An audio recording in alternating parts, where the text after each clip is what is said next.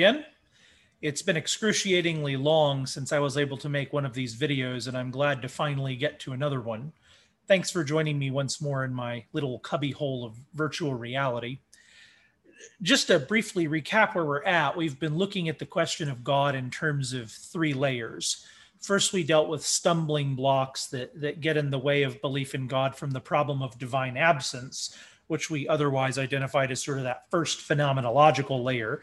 Uh, and then coming up, we're going to deal with uh, stumbling blocks derived from human understanding. That is to say, rational reticence uh, about affirming God's existence from, from arguments, from reasoned arguments. And we'll get to those starting in the next video. And that constitutes sort of the third layer of dealing with, with the question of God. Right now, we're in that second layer, trying to deal with stumbling blocks that arise, as it were, from, from aesthetic or moral considerations in the last video, I talked about how one might work through doubts about God arising from suspicion that his way for us is, is unattractive, as it were. But in this video, I want to work through how we might deal with doubts about God's goodness or justice as such. So here, the complaint wouldn't be so much that God is merely a killjoy, uh, as it were, but rather that he's a killer simpliciter. Uh, what he asks of us is not merely disappointing, but he is himself positively a sadist, you know, obsessed with his own glory, jealous, wrathful, a bit sensitive if he feels like the that the stumbling of of mere mortals warrants, you know, roasting on the eternal flame. Uh, so you've got the problem of hell, and you've got you know the scary stories of the Old Testament where God commands Israel to slaughter the Canaanites. You know, can we really revere and trust a God with these values, or where these claims are true about about such a God? Would it not be more dignified, one might boldly insist, to accept one's eternal roast instead of giving homage to, to such cosmic sadism, as the as the objection often goes? Uh, and we're perhaps we're all scandalized for it being put so baldly, but we all do get it in a sense when when it's put that way. Most of us can feel a little triggered by these kinds of questions, at least to some extent. And so we we do need to work through them and work through them very honestly. If God is good, if God is the good, the true, and the beautiful, we have nothing to fear by doing direct battle with these these nascent little little little you know dialogical whispers in our soul, as it were. And of course, the most basic thing to say is that is that much of what I've said above, you know, much of that kind of parody I just gave, does reflect some significant misunderstanding. Uh, half the battle is always just trying to discern what the justice of what's the justice of God, you know, considered in itself, and distinguishing that from uh, you know, you know, distinguishing that from some sort of projection uh, uh, of God and the imaginary in the imaginary deeds that we give to that projection. Basically, an idol. Very often, the actual justice of God is dismissed in the name of dismissing an idol because there's a misunderstanding about what it is that we're even talking about. For instance, what hell entails, what actually happened in the Canaanite situation, all that sort of thing uh, we'll, we'll, come back to this because this point, you know, about about uh, missing the you know the facts themselves, as it were, getting the information wrong. Simply, that point does remain crucial throughout. Uh, but we also need to be very clear that even after our understanding has been clarified, it is still entirely possible that something about God's way or some deed of God will rub creatures like ourselves in the wrong way. I'll, I'll suggest a few reasons for this in a moment, but we, we can at least start with asking this. Should we expect our default settings to be a reliable guide to our making a judgment in this area? And that's what I want to talk about in this video. What is the most reasonable thing to conclude about persons like ourselves when we're confronted with questions about the justice of God that, that rub us in the wrong way? Once we've talked about that, we can give some hints about answer what answers to those questions might look like, which I hope to flesh out again in, in later videos in this series. So uh, for this video, part one, we'll talk about our instincts. What, what, she, what, what should we expect out of people just like ourselves? And then in the second part of the video after that, we'll, we'll talk about how people like ourselves with just those instincts uh, therefore need to work through these kinds of tensions in light of themselves and who they are. Tensions that arise from from some doubt about god's underlying justice. So so part one our justice instincts. What should we say about the default settings of persons like us? Persons who have just our particular, you know, stereotypical classical moral tensions, hell, the justice of God, you know, that kind of stuff. First, we need to admit on the front side how deeply relative our ethical instincts are. It's not that there are no there is no objective moral order, obviously, but the objective moral order is obviously, also not to be equated with your moral instincts as such. Any honest student of history, and really anyone who has spent enough time getting in, getting outside of themselves to watch all the peculiar little cultural things that we do, can, can observe that we, like most humans, are all deeply moved by interpretations of the world that we we don't fully understand, either in their philosophical foundations or in their practical implications as Americans, for instance, most of us value things like equality and freedom and competence in some sort of visceral way, even a pre theoretical way. And people can fill out those labels differently. What's patriotism? You know, is it being progressive? Is it being traditional? Uh, but everybody justifies themselves in terms of those things. And we can go further than that. It's also the case that we tend to place a, a, a weight of authority uh, on the world of inner instinct and sentiment in questions of justice. That's a cultural habit that we have. In our world, the, the moral sentiments of the inner life have a certain kind of authority. Uh, they must be reckoned with, and that shapes the conversation that we have about justice very, very deeply, because that is, in fact, historically idiosyncratic.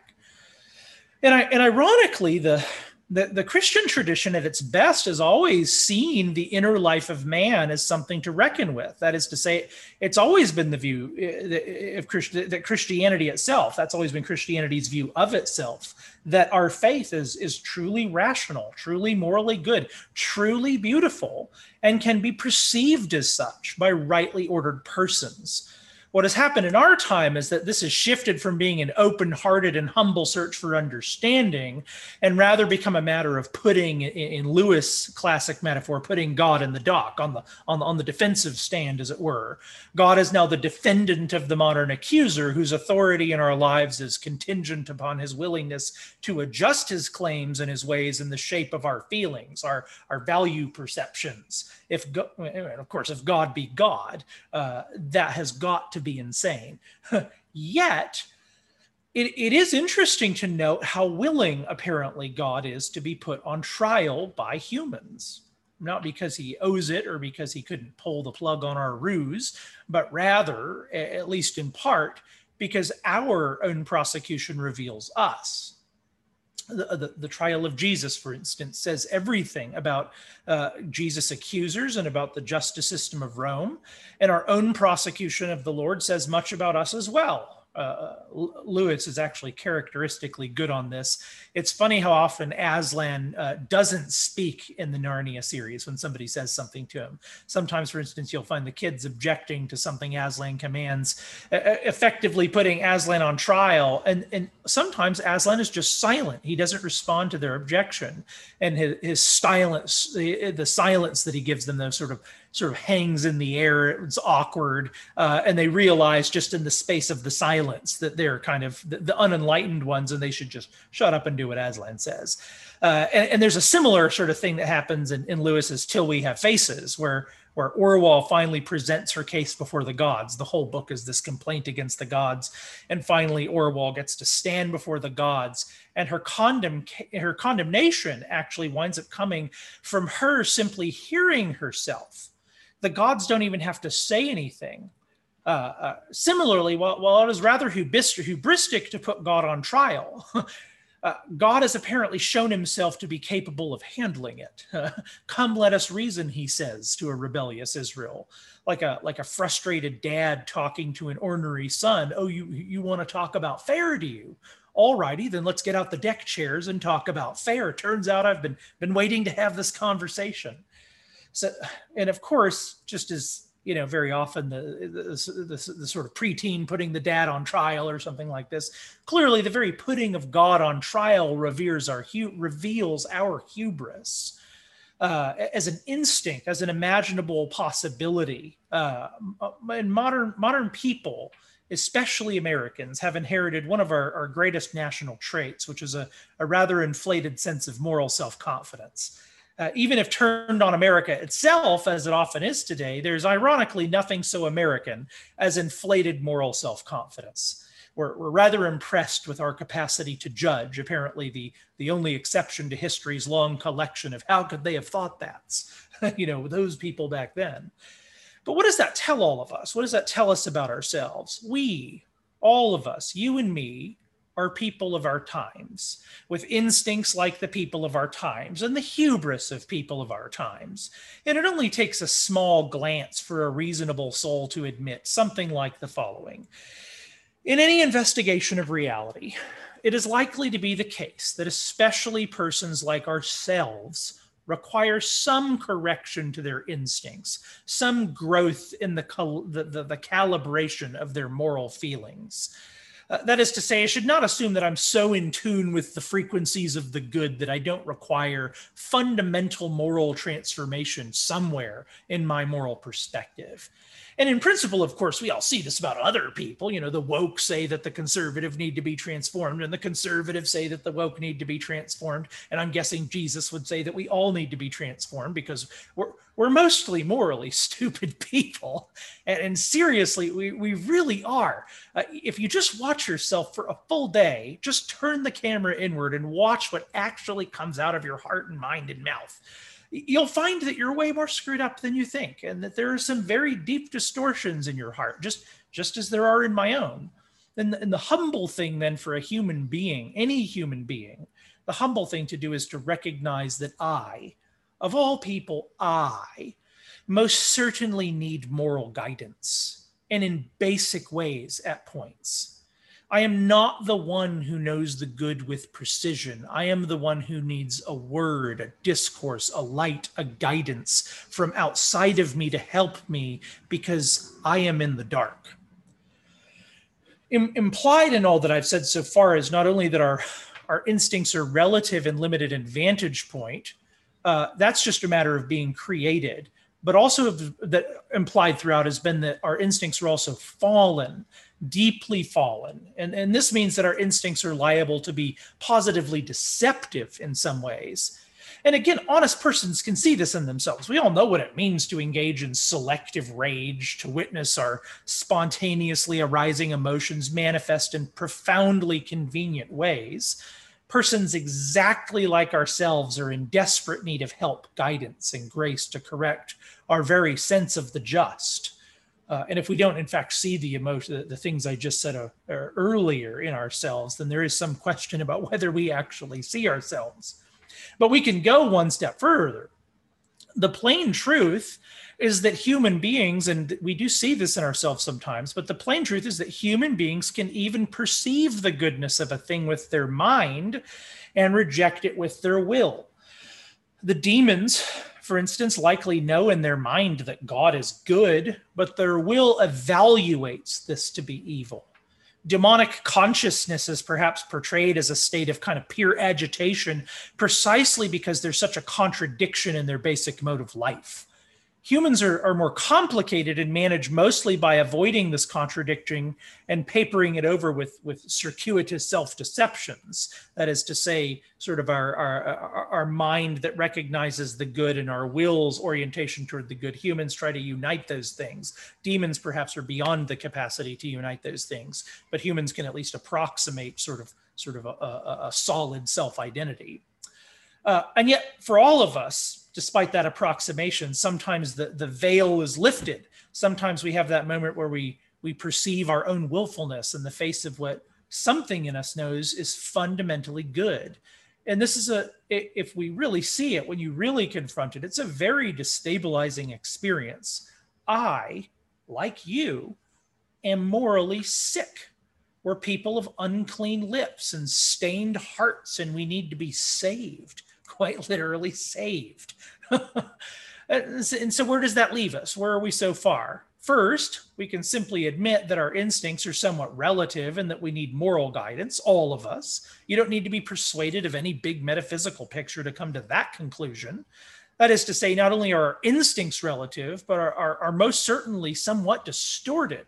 We can come to that conclusion pretty easily But second, uh, just as with what I've said in the in the videos on aesthetics, as I, I've noted from the beginning of this series, the path toward the true, the good, and the beautiful doesn't require never it's never, never about working around your instincts and feelings, but rather you work through them. Uh, this has always been assumed by the Christian faith that reality is not ultimately disappointing. The, the, the, rightly ordered mind, where, where mind and will are in sync and reality is perceived by a whole person with precision, that necessarily corresponds to a mind that recognizes and celebrates the goodness of God in all of his ways because you're seeing the truth and celebrating the good. And so it isn't that we merely we, we, the point there is is we don't merely get into a place where we can manage to hold our nose at all the seemingly gross parts of the bible. That's not what holiness is. Being able to kind of white knuckle your way through uh, you know sort of all your violated justice instincts. If that's all that is achievable then there is no union between the revealed word and the image of god that is in man. But we confess that there is such a union between these things and that the heart of reality does not ultimately disappoint but rather exceeds the hope that we have in, in, sort of the childish part of ourselves. We have to become children to enter the kingdom of heaven. And so we really can't expect that the Christian who's moving humbly before God and pressing more deeply into reality should not ordinarily expect a life of sort of tighter nose holding, but a life of growing recognition that God is righteous and that we are not. Not merely is an admission but as an understood, plausible, and basic fact of reality. This is both uh, through, through gradually corrected understanding and corrected moral sensibilities at the same time, which is really in, in both cases uh, corrected in, in, in deeper learning to more deeply trust the heart of God.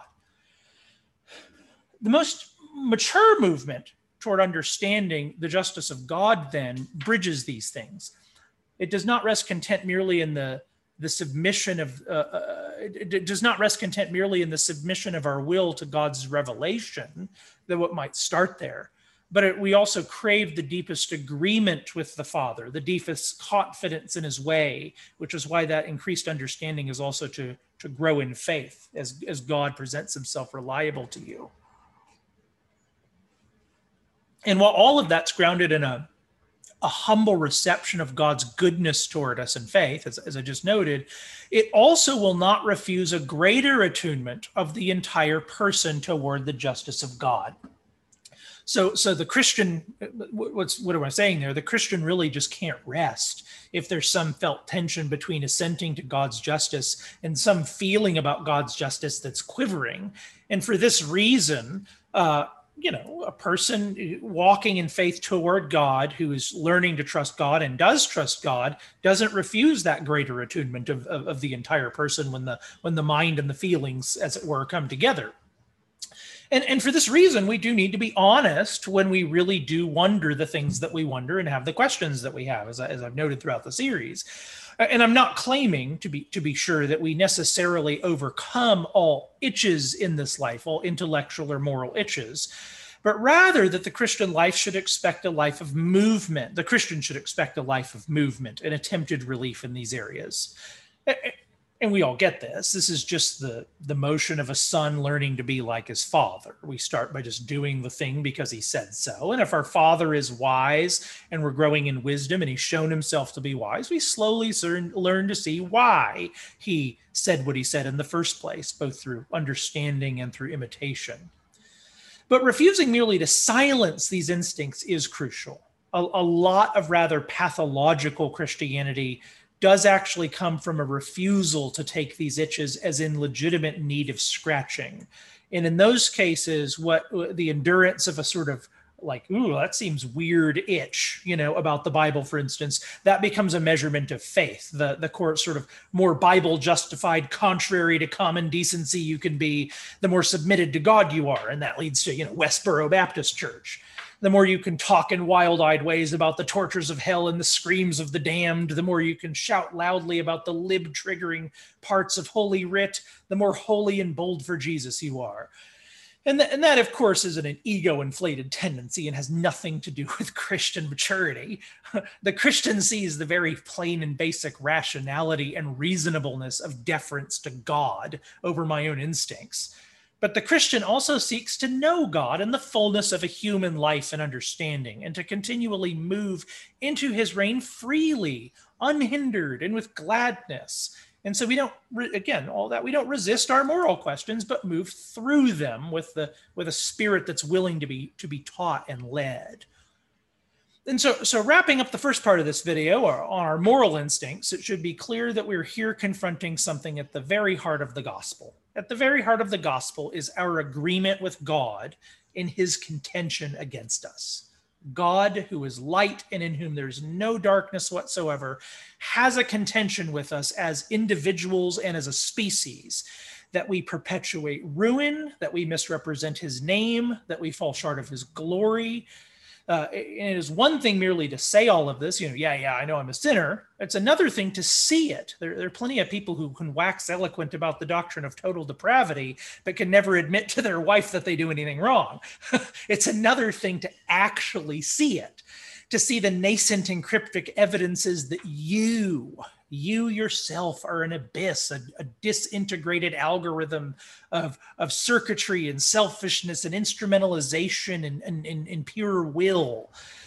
And it isn't that you don't see evidences for this in yourself. It's it's rather that you're so used to your own sickness that you take it for granted. You know, we all say things like everybody does that. We justify ourselves in that way but again we, we all have moments where things are clear. There is a there is a rational part of the soul that can come to see both the tragedy of our own active participation in, in cosmic vandalization and treason and that cannot but recognize that we are in the prop that we are the proper and fitting res- recipients of a real judgment.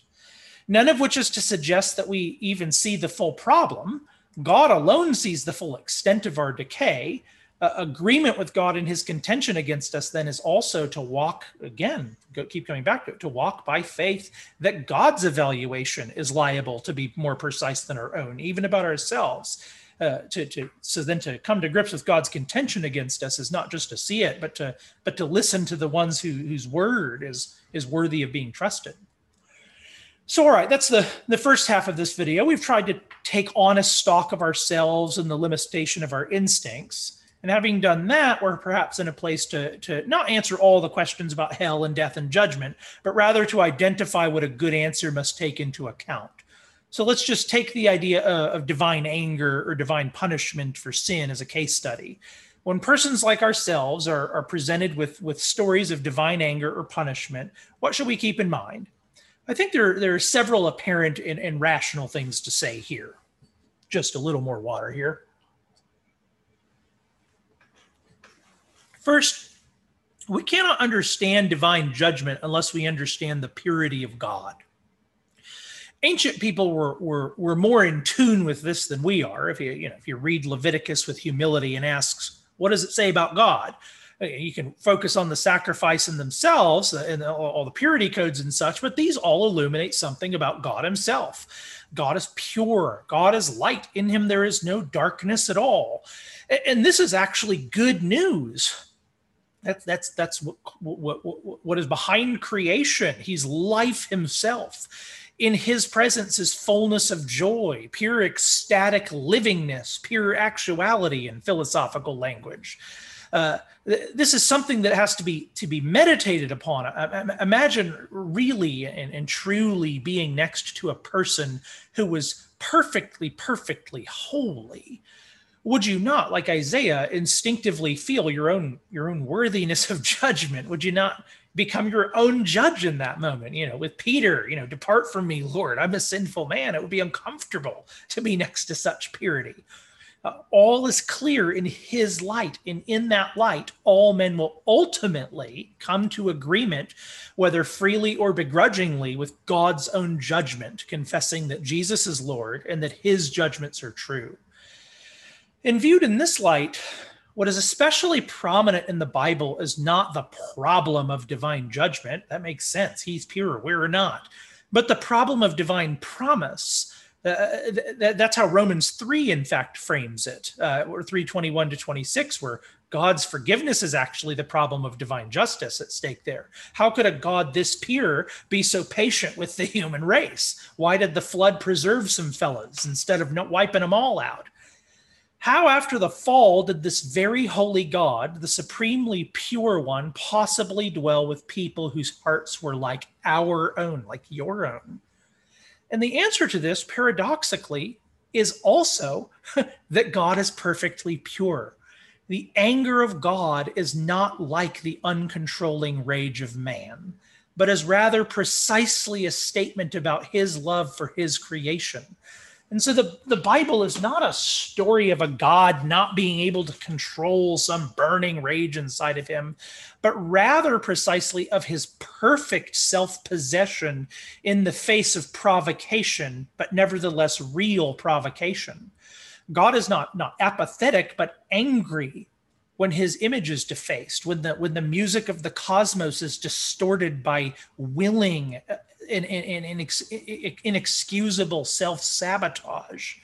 But pure as he is, free from our own rage, God, who made the world out of pure love, resolves his own necessary and absolutely fitting anger not through the consumption of the cosmos, but rather by stepping into the cosmos and absorbing his only absorbing his own fitting, his utterly fitting curse. So that then he, what he does then is instead of you know being out of control of this burning rage, he rather transforms the attempted ruination of the world into a creation that is more excellent than would have otherwise existed. So, so God is pure from the stain of our unjust anger. His love is perfect, unfree from unfree from from sin, and therefore and therefore, in fact, precisely because his anger uh, uh, is is unfree is free from sin. It's pure. It's also powerful to save. Uh, uh, it, it's God's very anger against the darkness, against the sin, against death that in part drives him to get it out of the cosmos because he loves the cosmos. He made it, he wants it to flourish. And that's why he saves us, or that's a good bit of why he saves us. So, what's the point here? Before we have the, the, the unnatural mock trial of God, which he himself invites when done with humility, we must begin with confessing the more obvious truth that we are on trial with God and that we deserve to be. Moreover, we, of all Christians in history, like live fairly uh, we we of all christians in history live fairly domesticated lives often shielded from from harsher dimensions of reality like death and sickness. Uh, read off the text of most ordinary human experience the tragedy of existence was so thick that it was not difficult to imagine the reality of divine judgment. In our and that's still true in a lot of the third world. They don't struggle with the doctrine of divine judgment and hell in the same way that we do in our age, where, where love, however, is primarily therapeutic and where we studiously avoid the tragic dimension of any real human existence, the doctrines of hell and of judgment seem merely brutal rather than written into the fabric of reality in some way. And yet, the, the, the tragic brutalities are not gone from the world because we don't pay attention to them. It's rather we who've just left them and the theologies that, uh, that have uh, teeth to give, uh, the, the, the, theologies that have the teeth to give an, a, a, a, real account of them, a plausible account of them. And there's a, there's a whole discussion in contemporary scholarship, in fact, about when uh, hell and divine judgment actually became a problem in the modern period and why it became a problem against modern moral sentiments. Uh, in, in fact, we, we tend towards sentimentalizing both reality and God for very concrete historical reasons. And it's important to feel that self relativization when we come to a question like this. But we must be cautious, and this gets us to our second point of our second point, 2.2, I guess. Our context is not just a liability, though. Uh, we, we have our own vantage points as well. Our, our ancestors have gifts to offer us, but we likewise have gifts to offer the tradition. And so we should not dismiss the fact that we have the questions that we do. We simply do have them. And it is only by boldly tackling them with, with the wisdom that we've received that we ourselves will grow in wisdom and offer that wisdom to the next generation. And so these are our questions. And so maybe that's, you know, God is calling us to, to become more precise about these things. And so we should try. And so what are those questions? They're things like this Dear Lord, why don't you save everyone even if you know even if you you know even even if we know you could? Why don't you save everyone even if we know you could?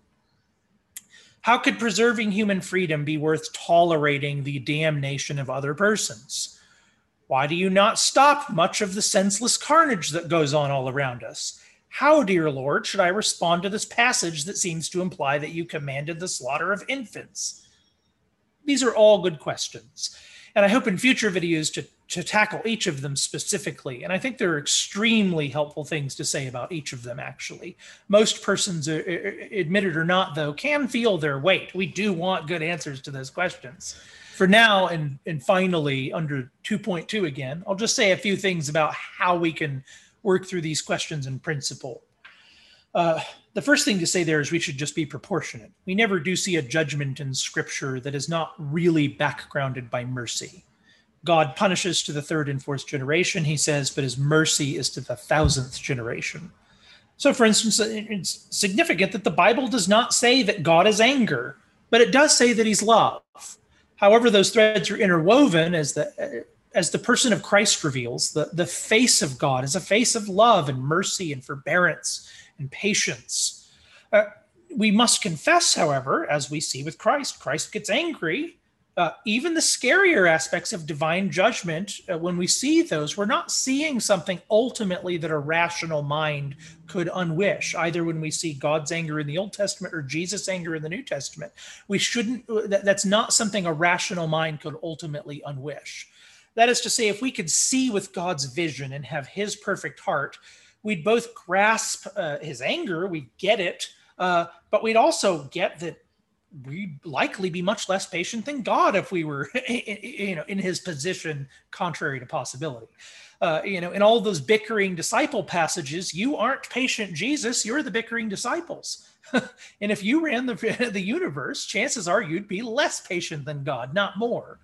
Uh, but God is fully and perfectly love and precisely in, in his judgments and in the effects of the fall that he allows to escape the preventative medicine of his common grace, he remains perfectly and fully love and good in what he allows and in his judgments.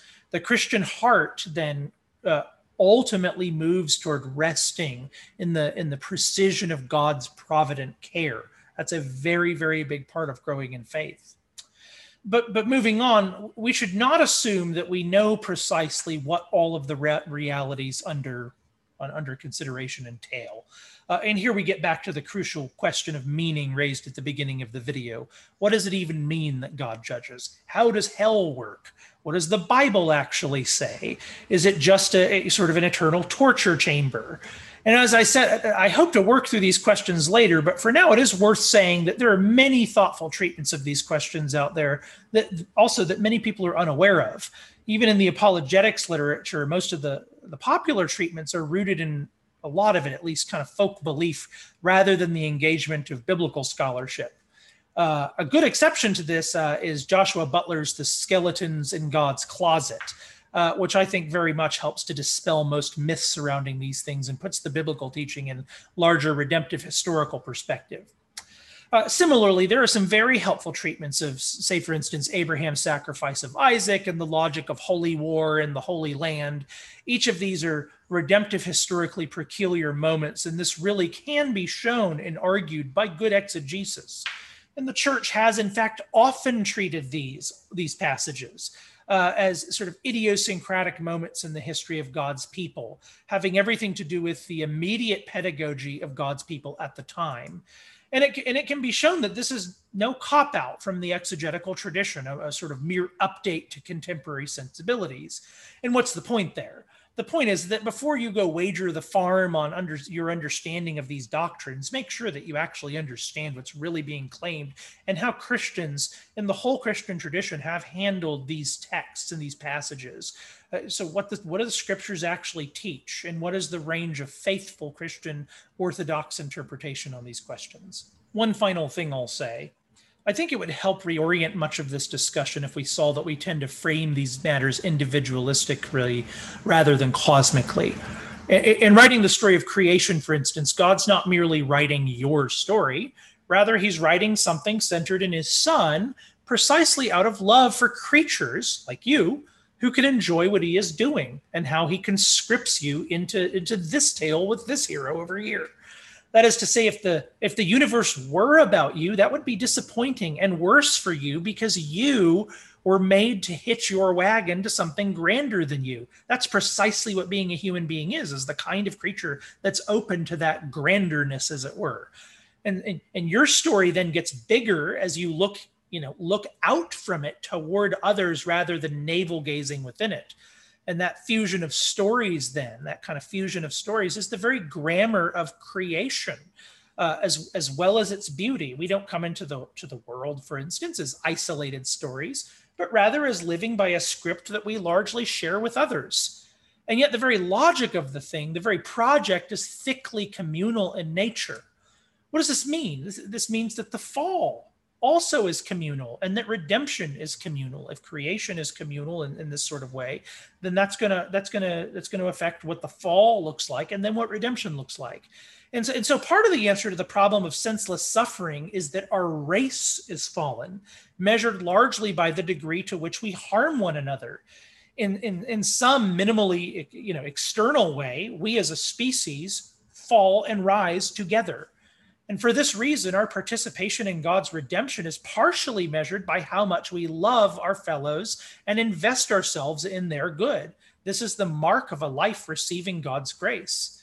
Uh, and again, the, the very beatitude of our individual selfhood is found not in looking at our own individual selfhood, uh, uh, uh, uh but precisely in seeing the whole, giving our whole self and our story to the story of the community, ultimately, the, the story of Christ doing this is, is precisely in fact how we as individuals stand the tallest and become the grandest that we can be. So so what does that all have to do with the problem in front of us? Let's tie that together in case it got lost in there. When we look at senseless suffering something like senseless suffering we're often asking how god could let this individual suffer. But we fail to see that the whole race is under a curse because we are the kind of thing we are the species that perpetuates ruin no one suffers who is not also part of a tyrannical species in some way.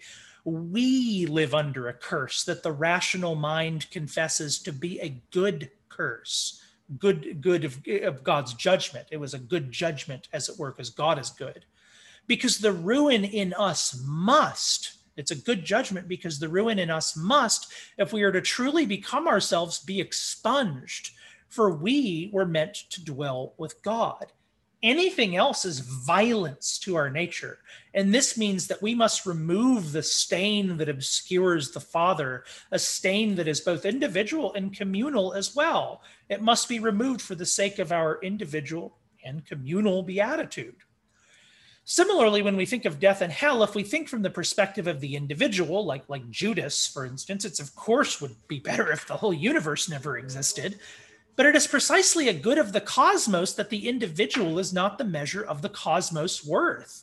Rather, something greater than an individual is here. And it is it is the story of Christ, the, the script to which we're all freely invited to hitch our wagon, the story of the individual whose pattern we receive in ourselves.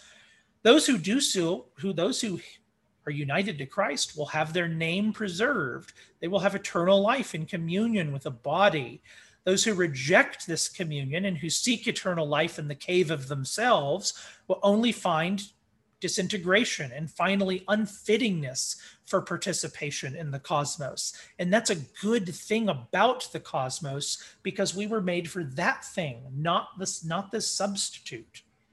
And you might ask, you know, isn't that callous?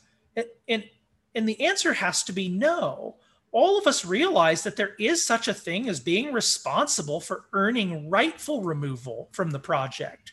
You know, at Alcoholics Anonymous, for instance, you can show up drunk as long as you're in the game in some way. If you had 10 beers before you got there, at least you're there now. But if you bring booze to the meeting and you start handing it out, you're out of the meeting.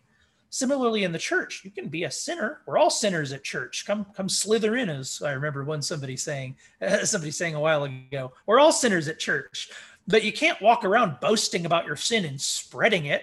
The, the, the, cosmic version of this then is, is that you cannot refuse the aid of God to heal your disease and still get included in the world's final restoration you must remain out of that restoration, not because God does not love you, but precisely because he does love you and the kind of thing that you are, that he loves a human who is made for him and he refuses you any destiny besides that, or that just is destruction.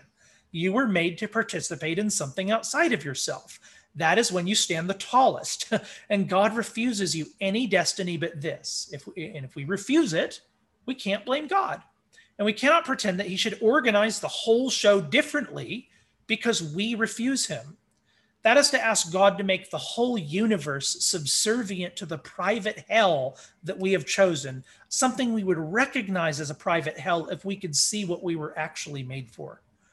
He refuses such terms precisely because, not in spite of the fact that he is love.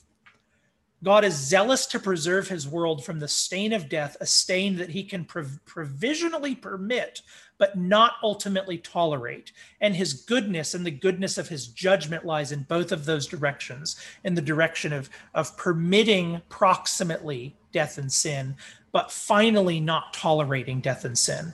Both are necessary of God uh, uh, if God really is light, life, and love maybe this primes the pump for us. A, a, final caution is in order, however. There's a there's a tragic dimension to, to, to real human life. We live on this side of the veil of tears, and we and we know in a vapor.